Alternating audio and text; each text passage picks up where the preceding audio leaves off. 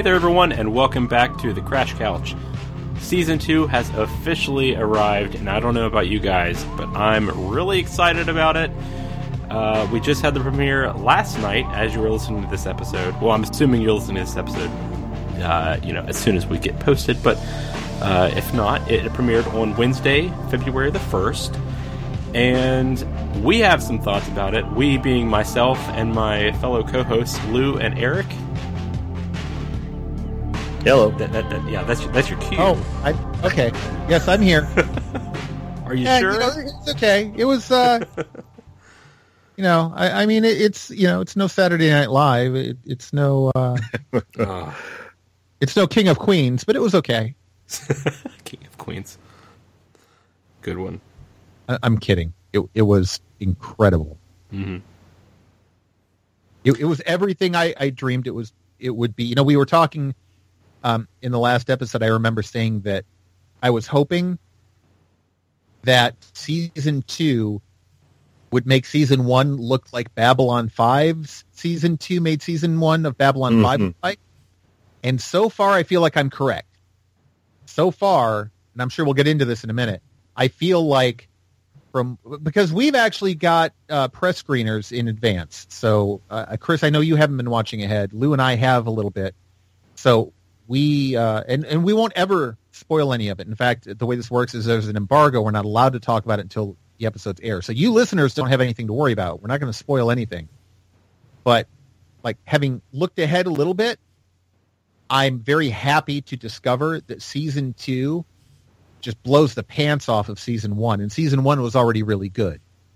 So Mhm. this is like full burn. We're we're on our way. We're going. hmm Well, I don't know. I mean, I, I thought season one wrapped up really, really strongly. So, I mean, We did.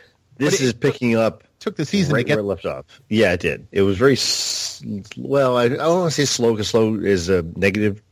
You know, anything about the It shows, was- but it, it was it, it was sedate. It was relaxed. it took its time getting where it had to go. it was an intentional buildup. It was a, a very decisive, meaningful buildup hmm through season one. But I mean, you got to say, season two pilot. You know, the, the episodes one and two that make up that first night. Wow, Yeah. like stuff happened, and it Mhm. was good. Yeah. Now, before we get into it, uh, can one of you guys, you know, maybe give our listeners a little brief recap of what happened at the end of uh, episode 10 of season one, just so, you know, we're all on the same page here? Okay. Uh, so basically, they I always get the station names uh, messed up. It was But Zero with- Station that they were on, right? the The one where the proto molecule was released and Julie Mao was was located. That wasn't And S- station. that- That that was Eros. Eros station. Okay. So um, there was a big outbreak there. Pretty much everybody there was infected. Uh, and Miller and Holden were trying to get back to the ship safely. They got dosed with a like something like 500 times the, the lethal dose of radiation. They barely made it back to the Rocinante in time. They did manage to get treated for it and escaped. The proto molecule um, at that point in episode 10, we didn't really fully understand what was going on. But as we saw in the last clip with the, the character who had been the spy on the Rocinante earlier on, who was left there on Eros after the Rocinante left, uh, there's kind of these sparkly things in the air kind of form around him, and, and it's almost like whatever's going on with the protomolecule is starting to take a, a sentient form. And Yeah, it's like it's learning. Yeah. yeah. Um, which does coincide with what the doctor, whose name I forget, uh, and I'm waiting for Lou to hop in. Uh, Dresden. Dresden, thank you. Uh, with what Dresden had said earlier about um, you know seeing what it evolves into as it progresses through the station, we learned that Julie Mao's father was actually in charge of is it Protogen, Yes. the company who is hmm they're they're the, actually the ones doing the experiments on this protomolecule. It had been done on a previous station prior to Eros, but they needed a bigger station with more bodies uh, to kind of incubate whatever it is that that's going on. Uh, and so Miller is now with the crew of the Rocinante, hmm and uh, they are now um, at, at the end of this episode. Basically, they are going to be heading back to meet up again with Fred Johnson Mhm. on Tycho Station um, because he's the one that sent them out there to pick up the person who ended up being Julie Mao in the first place, and, and that's kind of where they got into this whole situation. So they are now traveling back to Tycho Station. The Earth and Mars situation is all kinds of complicated. Avasarala knows that there's something weird going on with the shipyards and that the drives may or may not be being used in the ships that attacked the Donager um, or the, the Canterbury rather. Um, yeah, that, that's basically where we end up season one. hmm You know, you know, one thing I will have to say, uh, you will hear Eric and I probably mispronouncing some stuff from what the TV show does Yeah, because we both listen to the audiobooks and they've got different pronunciations. I mean, it's like you know, we we've always heard Avasarala, and in the TV show it's Avasarala, and in the but, book they but it call it depends on the character in the TV show too, because it's been pronounced at least twice differently in the in the TV True, show. it has a TV show, right? Um, but, but but then for me, it's also the the ship. Um, they keep calling it the Rossi in the TV show, and in the book, it's always the Rossi. Right. And to me, it makes more sense because it's the Rocinante, so it's the Rossi. But uh, anyways, and it's a Spanish name, and in Spanish, O is pronounced O. They don't have short and long vowel sounds like we do in English. Mhm. So it would not be Ross or Rossi. It wouldn't be the Rocinante. It would always be the Rocinante. So, Yep. yeah. Well, that was a good Well, that was- recap. I- Yeah, I I'm, I'm, I'm proud of you, Eric. You didn't let me down was just- there. Off the top of my head, I didn't even know you were going to ask us to do that. So. Well, d- well, don't worry. I, I won't, I'm not going to at the start of each episode ask for, "Hey, Eric, what's the recap of what happened last time?" Which is funny because now I'm going to be prepared just in case you do, and you're going to end up never asking me. last time on the Expanse. There you go. Lou, you you should be the uh, the voiceover guy that says that now. Yeah, there we go. Yeah, I'll do That's that. fine. That'd my Crash only guy. role. All right. When So, we left, saw Chris, Lou, and Eric, so I, you know, rather than just going through a chronological uh, advancement of the story and talk about it like we did uh, with our previous shows, just because then we were catching up um, really, you know, kind of quickly uh, on what was, you know, the main story plot of what was going on. I kind of just want to, you know, give our th- general thoughts on the episode and then, you know, talk about some of the major talking points that, you know, really jumped out to us. Uh, first thing I I kind of want to talk about is Miller and Holden, specifically Miller. Uh, he was not my favorite character going into you know based on season one. Even I really liked him, and I really liked Thomas Jane's portrayal. He was not my favorite, but after this episode, if he is anything, you know, later on like he is now, I'm I, I know I'm going to fall in love with the guy. And I thought he was your favorite episode by the end of season one. n- um, were kind of talking like Miller was your guy. he is it, it was close I, I i have a soft spot for um alex Okay. but but i I- i'm pretty sure miller is like right on the he's another good performance away from overtaking that okay. uh, I, I will say this: my my wife walked in while I was watching the end of this episode, and uh, she and she was totally not really paying attention to it. She was, you know, doing Facebook on her phone or something like that. But she just caught some of Miller's dialogue uh, during the infiltration of the the science station. And she's like, "What show is this?" I said, "This is The Expanse. This is the one I've been telling you. It's kind of like Game of Thrones meets Babylon Five. That you know, I I want you to start watching." She says, "Oh, well, who's this guy?" I said, "That's Detective Miller. He's one of the protagonists." She said, "Oh, I kind of like it. If this, uh, he's in like the whole show." I said, "Yeah, from the pilot episode." She said, "Oh, okay. Well, I, I might watch this. I, I kind of like this guy." Mhm. So Cool. Finally, but yeah, he's uh, Miller is. You know, I don't want to say he's just now developing into a character, but because he was even what we saw before, where he wasn't really doing much. He was a strong, well-developed character who wasn't doing much because that's the rut that his character was in. That was where he was in life. The Mhm. characters in this series continue all the way through book six. These authors, man, when it comes to realistic characters, um, they get it. Like I love that. Even the, the Star Wars book that they did, um, Honor Among Thieves, they did the best portrayal of Han Solo as a character of any Star Wars books, and I've read hundreds, literally hundreds of Star Wars books. And they just they they nail characters. They get it.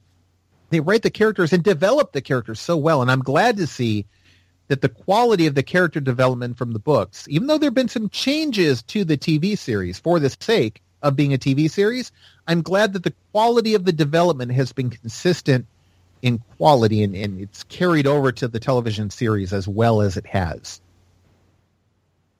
And Miller is a shining example of that, especially in this episode. Lou, what'd you think?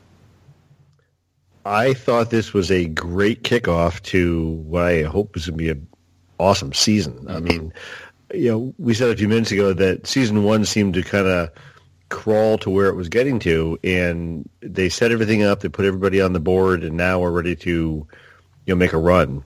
Yeah. And and and in a then way. what's that?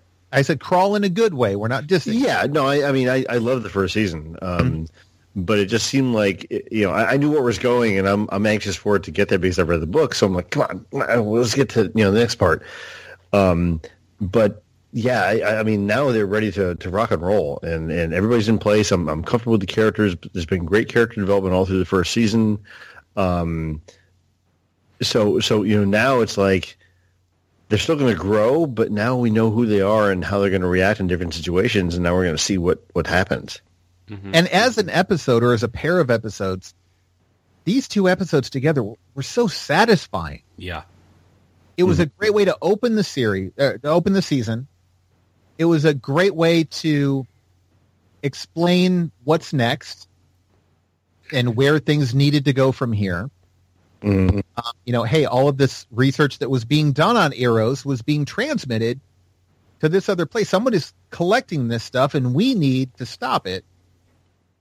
You've got plot development, you've got character development, you've got a major action scene with high stakes and with losses.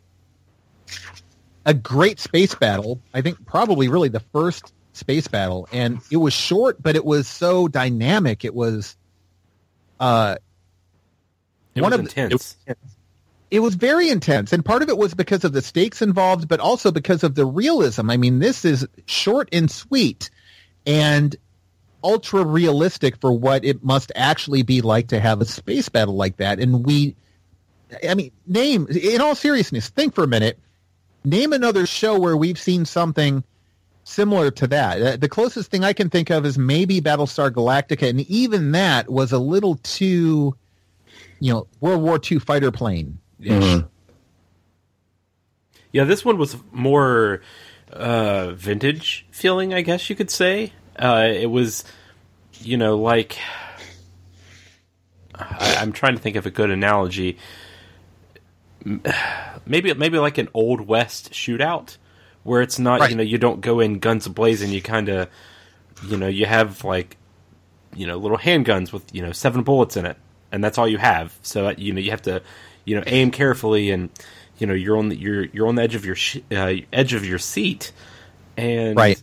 it, it you know it's not you know fast flying ships and guns and lots of explosions. Right. I mean, you're moving past the ship. You can't course correct quickly. You you are going past it. It is going past you. You light up the side of their ship. They light up the side of your ship, and you hope that your bullets hit more critical things than their bullets hitting your ship. And you cross your fingers, and and that's exactly what it is. I mean, you're watching the bullets go through the interior of the Rocinante, dancing around Amos and and uh, Naomi, and and you're hoping that they don't hit the characters. You know, screens are getting shattered, and and etc. Like that's Mhm. Yeah. real. That's you know, It, it is. It, it feels. It's a very realistic feeling show. and they only have four people on that ship, and and that's a Mars assault ship that's supposed to have a full crew. Yep. You have to figure that statistically speaking, that's probably what saved the crew is the fact that there were only four of them. If they had a full complement, half the crew would be dead. Yeah. And then you've got the actual uh, foot soldier infiltration, and that was great too. You've got these these soldiers who aren't really soldiers; they don't know what the heck they're doing.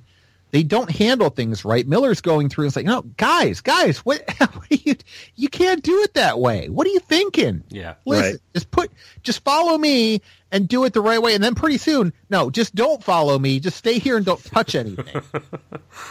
you know, and and then he moves forward. That was the scene where my wife was like, "I like this guy. Who's this guy? Mm-hmm. I want to watch Right. this guy." Well, you guys just jump right to the end of the episode. there was so much good stuff that happened before that. I'm like, wait, there was. He said he we're talking about the last recap, though. So, What's know, that? I, I, Chris said he didn't want to recap. He just That's wanted. true, true.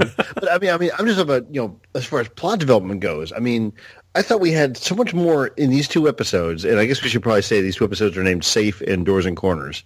Uh, the two names of these episodes.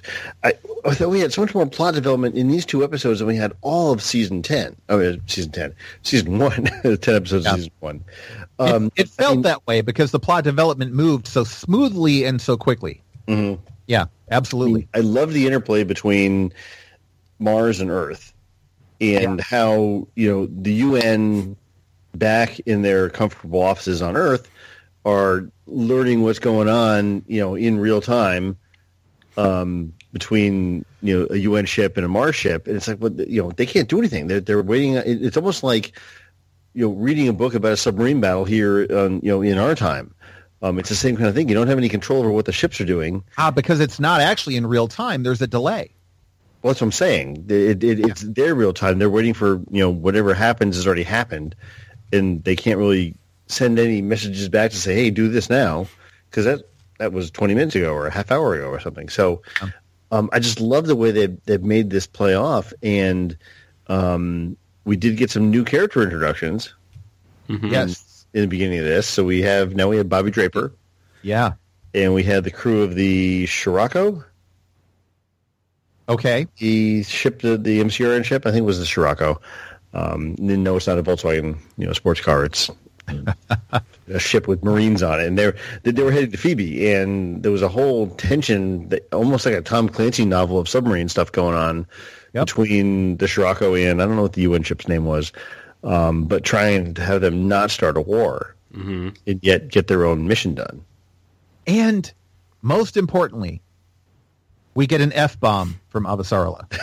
yeah, Now we saw a press screener, so this could actually end up being like the unedited version that gets in the DVD box set. I don't know that Syfy is going to air that, but there, if- they'll in air case that, it no. does, there's a line during the meeting. Avasarala, I, I won't repeat it, but yeah, There's actually two. were there one, two? One from her and then one from uh, Alex. Yeah, but I'm talking Avasarala. In the Oh. books, Avasarala is kind of known for. Uh, she's got to melt like a sailor. colorful. yeah. Uh, so back to the Martian Marines, though. Um, just kind of a cool aside. We've got a couple of actors, if not characters, a couple of actors that I appreciate. One is the guy, and I don't remember his name, but he was in Falling Skies. Uh, the Earther, who is now a where I Martian. know him from. Yeah, yeah, Yep, yeah, Skies. Yeah, he was one of the more prominent characters there, and uh, did a really good job with that role. And he seems to be doing a jo- good job with this role. I'm curious as to whether he's going to end up being cannon fodder in the long run, or whether he's going to stick around. I hope he does because I like watching him. And then the other one, uh, Bobby's XO, was in a Canadian uh, television series called I think it's called Flashpoint. It's about like a SWAT team who's called in for hostage negotiations and stuff like that. Uh, it the the leader of the team is uh, oh what's the guy's name Enrico Castor. Okay. Uh, The guy that played the dad on Veronica Mars. He's been like a, a billion things. If you saw his face, you'd immediately say, "Oh yeah, that guy." Anyway, so Bobby's XO is from that show, and I loved the interplay. This comes in to play a little bit more in in the next episodes too. Um, but I love seeing him on the show as well. I, I love where they're going. Uh, Bobby Draper, for those who don't know, again, the, these aren't spoilers for the books, but in the same way that Avasarala wasn't in the first novel, neither was Bobby. Bobby gets introduced in the second novel. Mm-hmm. So it's interesting to see her in the show now and how they are working events from the novels into the show using her and not having to add additional exposition or additional scenes Mm-hmm. for other people. It was really interesting to see uh, her as a character be the first thing you see in this episode. Like that, that is the introduction, and Right. it's it's new because you know in the first season, it like you guys said, it was a crawl. It wasn't a bad crawl, um, a little boring at times, but you know, for the most part, it, it you know kept you on your feet. This one though throws you right into the action, and it's almost like a a military drama at this point. I I don't think it'll stay that way, but you know that, that's mean, really yeah. what episodes one and two uh, feel like. Right. Yeah. Lots of tension. Um, lots of new things being introduced. Um, we're, we're getting more of the you know story for the conspiracy of Yep. what's going on. We don't really know what's going on yet, but we're getting there. Um, you know, we find more about you know Jules Pierre Mao and his interactions with everything going on. We learn his interactions with um, uh, Errinwright and how their connection might play into this. And the nice thing is because of, of this now, um, speaking without spoilers, speaking ahead to future episodes, as with any show, you have intense moments and then you have episodes or kind of moments in the valley, you know, between you know, this big moment and that big moment, you're gonna have an episode in between where where chess pieces are being remaneuvered and people are having character moments and discussions and stuff like that. So the nice thing is that now the intensity level for what's going on, you know, the stakes are high, the plot is moving along. So now, even after this episode with all this intensity and the combat at the end and all that, as we're moving forward and we have other slower character moments, they still feel intense. We know that this is just a momentary lull between two bigger things. hmm And I think that's another way in which season two is going to emotionally feel much more intense across the board than season one did because it's it's no longer a slow build up. Now it's built up, and even the slow moments, they're moments between other bigger things. Mm-hmm. So like we, we're we're hit we've hit we've hit some momentum, and that's going to carry for a while, and that's exciting to me. I I can't wait. They they are they have totally fulfilled my hopes hmm for how they would be handling this part of the story. Mm-hmm. One other thing I, I, I want to talk about involves uh, Holden and uh, Naomi, who have a bit of a uh, romantic connection. Did that just seem out of place to you? Well, so I'm gonna Yes. Okay. I'm gonna talk a little bit about how they handle it in the book. Uh, Right. I don't think it's a spoiler, and it it it we've already moved past that point story wise in the book. So in the book, um, remember in the pilot episode of the TV series, Holden is with the Navigator. Yes. Okay. So apparently Holden, because he's like, he's there on the, the cant. He, he's not jockeying for position. He's just there. He has no ambitions. He's not trying to become captain or anything like that. So there's a little bit of, I, I hesitate to call it womanizing that uh, is apparently in his history, but, uh, he does apparently try to connect with some of the other women over time on on the cans and, and on the ships he's on. So there's a point at which there's a little bit of a perhaps sexual tension between him and Naomi in the book, and Naomi basically calls him out on it and says, "Listen, I like you. You're cute. You're good looking. You've got a nice personality, and then you hook up with the crewmate." And then you move on to something else. And I don't want to be that person. I've seen you do it time and time again. This is hmm. who you are. I'm I'm not criticizing you for it, but that's just not who I am and not interested. You're right. She basically says something to the effect of, you know, you didn't look at me before. I was the only one around. Right. you know. Right. Yeah. And I thought it was handled much better in the book. But they had more time to do that in the book. They did, but That's they, the thing about books. they didn't have to make this this fast in this episode. It was like all of a sudden it was like, whoa. It was a little well, okay, so here's the thing. As as uh and and this is where military type scenarios kind of bug me in, in writing because this sort of thing happens a lot. In I was in the military and you learn what people tell you all along, but you never really relate to until you're in the situation. When you are in a super, super hyper stressful situation, sexual tension builds to a peak and, and people impulsively hook up with people. And when I say hook up, I mean in loose terms. I don't necessarily mean sex, just, you know, they, they become irrationally attracted to one another, etc in ways that they wouldn't outside of that. And I'll even just use basic training as an example. Like it, it goes through the roof in basic training. It's a ridiculously stressful environment. The purpose of basic training is to break you down, to put you under an incredible backbreaking amount of stress, psychologically speaking, and then to rebuild you back up into someone that the military can use in a military environment. But as part of that process, and combined with the psychological aspects of being away from home for some of these kids for the first time, being in a strange environment, not knowing what the future is going to hold, like people just start hooking up like rabbits. And so in a lot of stories, especially where there's life and death stakes, uh, it's very common to write some sort of a romantic or sexual angle for two characters and sometimes it seems to happen so fast that it doesn't fit. For me, it didn't bother me that much because I've seen so many cases when I was deployed in uh, uh, in the Middle East. Same thing happened.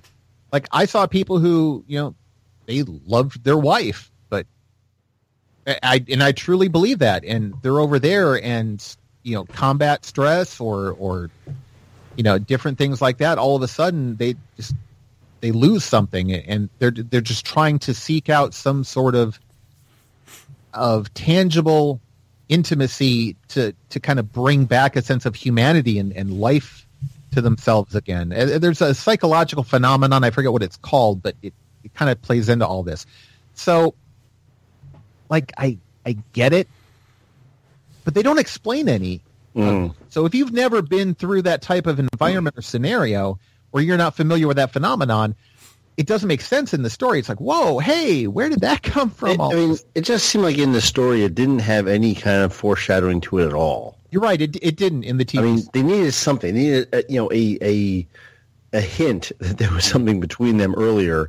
And in Right. the book, it was it was it came on slowly. It was you know it was handled well. Right. But in the TV show, it just uh, you know, did they cut a scene? yeah, should have seen. scenes of some tension and rejection, like some tension and then the walking away, or you know, the C three Right. interrupting Han and Leia on the Falcon. They they mm-hmm. needed a little bit more of that first. Mm-hmm. Well, it, to me, it. I, I guess I was. I've seen this so many times now that I was really just expecting it, so it didn't come as a surprise to me. But Yeah. the execution was just, you know, not the greatest. I guess. I mean, it could be worse, but I, I would have rather seen something um, be more, you know, like you said, ha- have that tension be evident. You know. Yes. and it just You know, it just it- wasn't it- there. Like like once you know once we uh, you know they were they were out in the um uh, what were they doing now when they were in the suits? Yeah, they were taking their suits off after coming in from. Yeah. They were putting the protomolecule into a Oh yeah, when they were when they were Into a um, missile. Yeah, when they were doing that, and you know they turned their mics off, and then like they got really close. I was like, okay, they're, they're about yeah, to do that, that was something they didn't explain either. Because that was in the book, explained very, very well. Yeah, so let's explain that. Lou, go ahead. And, So, you know, if there's a communication failure between the suits, you know, you've got no way to talk. And they, they, in the book, they go into a lot of things about um, uh, belters using hand motions to let everybody know what's going on. But also, you can touch your helmets together and the vibrations from the sound will carry into the other helmet, and you can hear each other. Right. And that's what they were getting to the point. But I'm like, you need to explain that. It's like it, it just got left out there. I No, imagine like- some people may have figured it out, but yeah, it's that whole sound doesn't travel in space because there's nothing to carry the vibrations. But if you put two solid objects together, and then the air in those objects, you know, sound does travel through that. That's exactly what Yeah. what they were doing. But and that's another thing though, like the Belters using a lot of hand and arm signals through the communication. We see that going all the way back to the pilot episode, and we see Havelock learning that from the prostitute. And it's never really revealed that Belters they're out in space, they're out in uh, EVA suits all the time. That's why they developed the hand and arm signals is so that they can communicate with each other when they're out in EVA suits. yeah. Right. You, you you can't see a guy nodding in his helmet. You can't see a guy shrugging his suit. So they come up with other ways to show it Exactly. And it makes perfect sense. It's not explained. if they explain it's it like- right. An Easter egg o- of sorts. But uh, but that's why you have us here at the Crash Couch because we'll That's right. we'll explain stuff like that to you. Yeah. But um, yeah, they didn't explain the helmet thing, and while the relationship thing happening so quickly didn't entirely bother me, I remember watching it and say, "Ooh, I wonder what Lou and Chris are going to say about that." Mm. I think we have another, you know, Anakin Padme thing here that Well, I was going to say that when when uh, Holden um, when they're taking off their suits and then Holden turns around and kisses her, I was really expecting, based on Naomi's personality, who she's pretty feisty, and I, I like that. Right. I was expecting her to like be like, "What the hell, man?" and give and you know give him a good slap across the face. Right. But instead, he just lunges at she just lunges at him, and she I'm like, lunged at him. Yeah. There okay, where did that come from? And then later on in the episode, you know, they're doing something, fixing something probably, and Holden is like, "So, are we going to just tell the crew and make an announcement or something?" And I'm like, "Wait, wait, make an announcement of what? I thought that was like a one-time thing, but are they like a, a couple now?" But no, but that's the thing. Holden doesn't know either. Right. Holden is you right now. He's like, Well, okay, I wouldn't go that far. but okay, well, but I mean, my point is, like, Holden doesn't. Was it was it just sex, or like, do we need to make an announcement, Yeah. or like, Right. Do I to call HR? right? Exactly. Do we need to fill out some release forms or something? Like, Holden doesn't know what it is. hmm So that's him badly fumbling his way through that unnecessary conversation because Yeah. he can't process that it might just have merely been a hookup. Um, there's, I want, I want to come back to this when we get to episode three in our next episode because Okay. Okay. there are some scenes uh, with the individual characters off doing individual things on their own, and and it's nothing big. It's almost like just like some basic throwaway scenes of them killing time. But I think that uh, it demonstrates a little bit about Naomi Naomi's character that I think might explain some of this and yeah. Maybe. Yeah. fit within the context of her character a little bit and, and who she is. So it's ah, it's one of those scenes where if you know what's going on behind the scenes, it makes sense. But if you just go with what they show in the show, which is how Mhm. people have to process it, it can be a little lacking. So Yeah. yeah, Now we did have some character development for another character. Uh, Fred Johnson got a lot more developed in oh, this true. pair of episodes. And and Eric, you, you know my favorite scene, right? Uh, I don't. I know. I don't. Oh. So many good scenes in this that. Well, Fred Johnson when he's trying to recruit guys to go on his mission to you know take out. Oh the yeah, yeah, yeah, yeah, yeah. I'm like, He- oh, he- it's Lou. Look at that. he deals with a with a with an OPA. Uh, you know, um, what, what was the name of that organization? The Black Sun. No, Black Black Sun is. Uh, No, that's right. Yeah, it, was, it was Black something, but um, it was it was a radical version of the OPA, and he uh, pulled a Lou. he spaced a guy. it was like, Yeah. yeah, you spaced him. Awesome. It was pretty quick too. I was like, ooh, that came by surprise. Yeah, but that was good. But then we also learned more about him and the fact that he didn't really do what they think he did uh, to be the kind of butcher of Anderson Station. So that was interesting to learn that. yeah. Mhm. Gives more context to Mr. Johnson. was, there was so much in this episode. This is probably well, again, it's two episodes, but this uh, this moment, this evening of the Expanse had more going on in it than any other two or three episodes combined. It it Yeah. was Mhm. this was a, a full experience. It was a satisfying experience. Uh, I, you know, we can nitpick about things like did the whole the Naomi thing happen uh, too quickly for it to be realistic or whatever. It okay, sure, yeah. So there's there's a nitpick, and everything else about the episode. Holy crap, dude! Right, right. Yeah, We only pick it apart because we love it so much. Yep.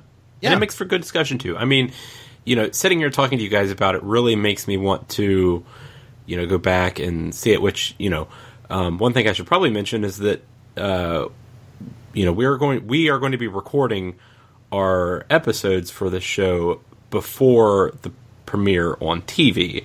So Right. what we are going to do, or what I'm going to do, is still, you know, when I get the chance, assuming I can do it every Wednesday, uh, watch the premiere, or not the premiere, the episode as it airs live each week, and I'll be live tweeting on our Twitter, which is at Crash Couch.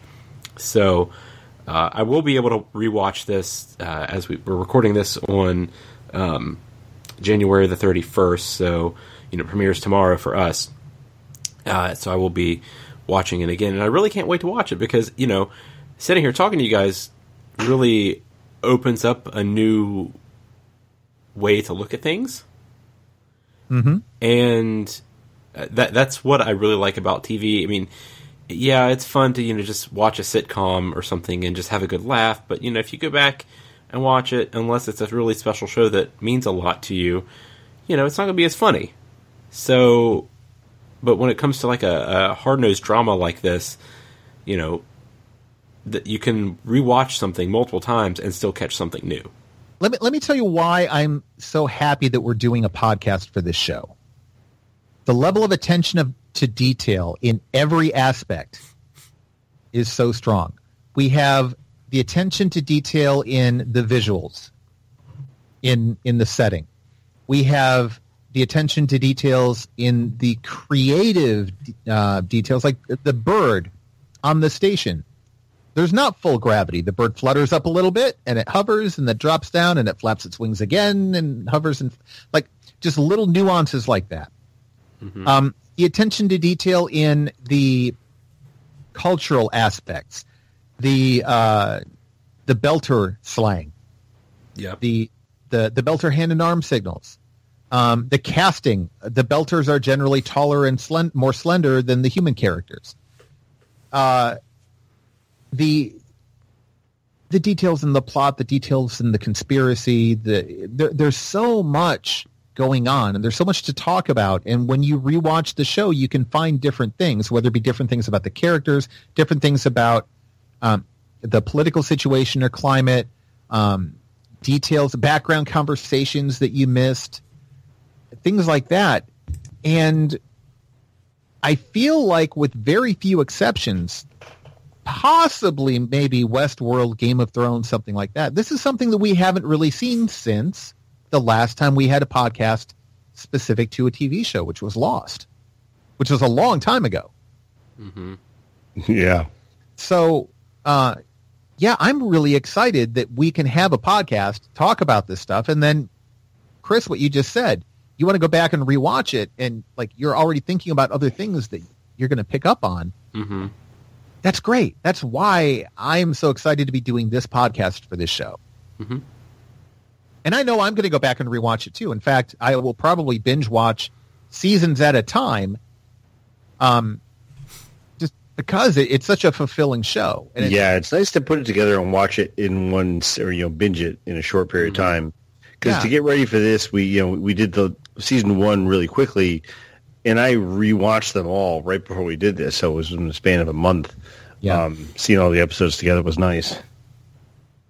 So and it's not episodic at all. It's all serialized, and that makes Mm. it, it's a very thick show. And I say thick as a compliment. It's a very full. It's packed. It's- Exactly. there's content, and it has something for everyone too. Look, Yep. yeah, So now, before we wrap up, and I know we're getting towards the end here. Do we want to talk about the very end of this pair of episodes, Yes. I- I- as far as you know what, what they find? blurs.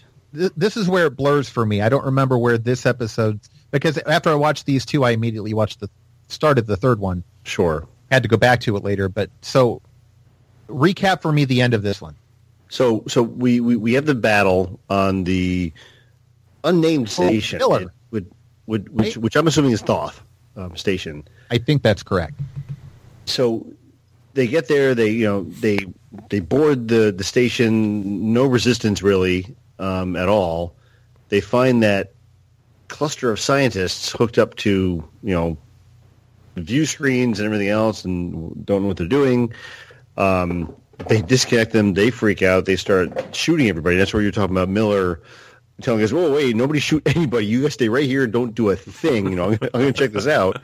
Um, so it was, it was pretty cool because they were untrained you know, military guys. It was like they just they were shooting where they could.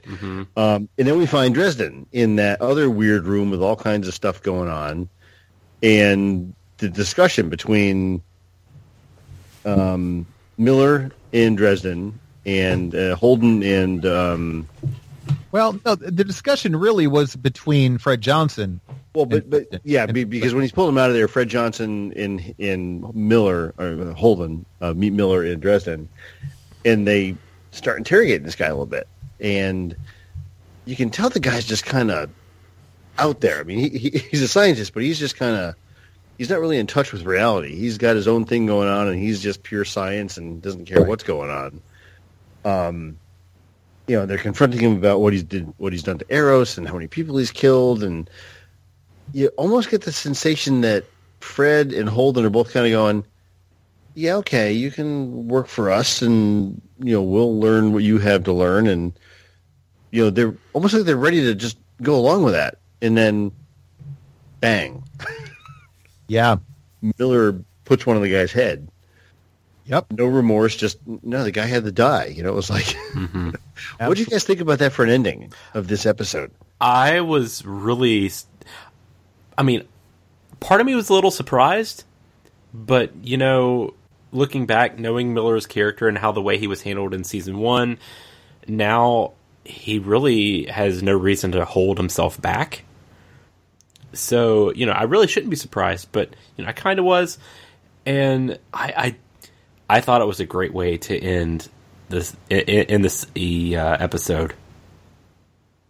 Plus, you know, like I said, I'm a huge fan of how they're treating Miller right now, and if he stays like this, you know, as that kind of, you know, badass ex cop almost. That's that's that's how I feel like he's right now. So it, it to me it gives it a great feeling of we're keeping this mystery story going Yeah. because we still know all the pieces and i just think they're doing a great job with keeping that story alive hmm Yeah. what about you eric are you are you happy with this as far as how it's gone in comparison to the books Um, I I don't remember the difference between this and the books. Um, I thought it was basically the same, the same events. Um, yeah pretty much well besides that, i couldn't remember which book it was in but Well, yeah. um, yeah, it's uh, I I like the whole idea that you know, just as Fred Johnson is considering, yeah, yeah, okay, we can use this guy. Miller's like, Psh, nope, not doing it. Bang. Like, it, the most surprising No, thing to you're me was not- it huh? i said the most surprising thing to me was it looked like holden was going along with it too yeah, which Holden would didn't which, say anything. You could kind of see in his eyes, like maybe he's considering it. But I think for me, Holden didn't really understand what the guy was getting at. So he's like, I, I, I don't know. Do we, do we need to go along? Is, I mean, he's saying that this is Mm-mm. to protect everyone. I, I want to protect everyone. See, yeah I mean, see people feel need to little be differently i need to listen to him.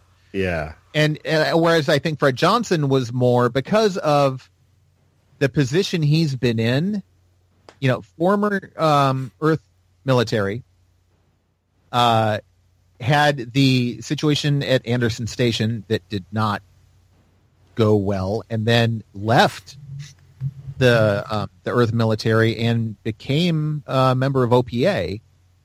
Uh, and now is struggling to build that into something that can compete politically and militarily with Earth and Mars. So I think now he's looking at this as okay, this isn't an enemy anymore. This is a resource who it sounds like his loyalty is just based on his continued availability to have access to the project. Oh, I can give him that. So I guess now I have a, a, a project under my belt that I could find some kind of use for. So I think it's like he's seeing it as a potential trump card and resource that he can mm. use as either leverage or as a resource to defend against Earth or Mars. Like he's that's what's running through his brain at the moment. And so that's like where he's starting to consider maybe negotiating with this guy. And I think Miller gets it and he's like, no, nobody else is taking advantage of this. Nobody is going to put this in their corner to get an advantage on anybody else. We're just shutting it down. Now, this has to not exist. Bang. That's a really and I, I like, it. Mm-hmm. Miller gets it. Miller understands that what happened to Julie Mao and that entire station cannot ever be allowed to happen again for any reason. And if we need to protect humanity against something, we got to find a different way to do it. Yep. Because yep. killing humanity in order to protect humanity doesn't make any sense. And I think that's in, in Miller's mind, no. You guys are are are not going to have control over this. If you guys won't end it, I will, and then you guys can lock me up. You guys can space me. You can do whatever you want to do, but I will know that this is ended. Yeah, it's done. Yeah. Plus, we know that he has kind of an attachment to uh, Julie Mao, so you know he doesn't yeah. want other right. people to have to suffer that same fate after seeing what happened to Eros Station. But the thing is, Miller is like at that point he has closure for Julie Mao. He doesn't care. Yeah. If there are any ramifications, what those ramifications may be, he doesn't care if Fred Johnson's gonna shoot him in the head or space him or James Holden's going to kick him out of the Rocinante or, you know, whatever's going to happen from that point on. He's like, hey, I got closure. Yeah, Julie has yeah. closure. We're done. This isn't going to happen again. And that's what's important to Miller. And mm-hmm, he and mm-hmm. so and that's the look on his face. It's not rage. Mm-hmm. It's not disgust. It's not anger. It's just he's calm. It's like okay, he's doing what needs to be done. Exactly. Yeah. Exactly. Well, I don't know about you guys, but I'm excited for season two, and I, I know we have uh, both of you have seen. I'm, i think both of you have watched episodes three and four now. So uh, I've seen all three. I'm partway through four. Okay. Same here. All right. Well, I, have not seen anything, and I think I'm going to at least wait. Uh, I'm, I'm going to continue that episode by episode basis and not watch ahead. Like unlike some people, cough cough, Eric. I think you were. Yeah, bad, I said I wasn't you were, you were bad influence to Lou. He was. I, was, I wasn't going to do it. I'm like, oh, but it's so good. I got to watch more. I did it so that I can get that excitement out of the way, and so now before we before we record, I can go back and watch it again and take notes. What's the th- yeah? See, I, I watch it through once, and then I watch it through again, taking notes, so that okay. I can experience it, and then I can understand it. Because we want to make sure that when we bring this podcast to you guys, we know what we're talking about. We don't want to just get wrapped up in the assignment. Yeah, I want to make sure I know the names of stations and people and oh, knowledge. Oh, sorry, yeah. sorry, Eric. I didn't mean no, that. it's okay. I'm never going to get these station names correct. I'm horrible with names. Mm-hmm. So I, am just glad that they do that little uh, subtitle thing yeah. that shows where yeah. they're at. It's nice. So. All right. Well, uh, you guys out there listening, you can uh, send us your feedback on what you thought about uh, the season two premiere and what you expect for season two. Remember, this goes to both me, Lou, and Eric when you send us an email. So do not spoil anything from the books. Otherwise, I will be a very, very upset person. And I don't I will, care. And I will publicly call you out on the show. So yeah, I'm okay with that too. So yeah. Hey, I, I you, you, know, I could just hire new hosts. Y'all can go do your own podcast. Oh, Wow. we'll be we'll be good. so yeah, if you want to send us feedback, you can do that at crashcouch at randomchatter.com. Um, like I said, that goes to the three of us, so we'll all see it. Well, you can find us online at um, randomchatter.com. You can also find us on Facebook. It's facebook.com slash randomchatternetwork. Um, Twitter feed, it's Crash Couch. Uh, the Crash Couch, is that our Twitter feed? No, it's just Crash Couch. It's just Crash Couch. There we go. Um, you can find me on Twitter at Lousecki. That's L O U S E C K I. Uh, Chris, where can they find you? I'm at the Curse of Chris. And Eric, what's your uh, Twitter handle? Mine is at Erik Blythe. That's E R I K B L Y T H E. And uh, don't forget, as Chris pointed out earlier, follow Crash Couch, and he will be live tweeting during the live uh, the live airing of the episode. So mm-hmm. don't and miss I, that. I, I In should- fact, I might I might tune into that just to to follow along with the live tweet. It's- Yeah, I might do it tomorrow night too. I should point out that uh, that's at 10 p.m. Eastern. We are an East Coast based group, so we will be watching the East Coast premiere. Yep. 10 p.m. Eastern, 9 p.m. Central, and then I think it's uh, what 10 p.m. Mountain and 9 p.m. Pacific. But that would be an hour past. Like we're going to get to see it an hour before East Coast. Yeah. Right. Um, and we would love it if you'd leave us reviews, iTunes, Stitcher, YouTube, uh, BitTorrent, you know, wherever you're getting the podcast from. Uh, you know, tell other people what you think of it. Leave us reviews. Tell your friends about us. If you know other people who are watching The Expanse or might be interested in starting The Expanse, mhm. then get them to do so, and then uh, have them follow the show. Yeah. We actually have a few people in Slack that uh, I know have uh, been listening and following along with us, and one of them uh, has only seen a few episodes episodes of the show, but he's been kind of following along with our um, season one recap episodes, and now he's compelled to uh, go back and watch the entire thing of what he actually didn't see and only heard.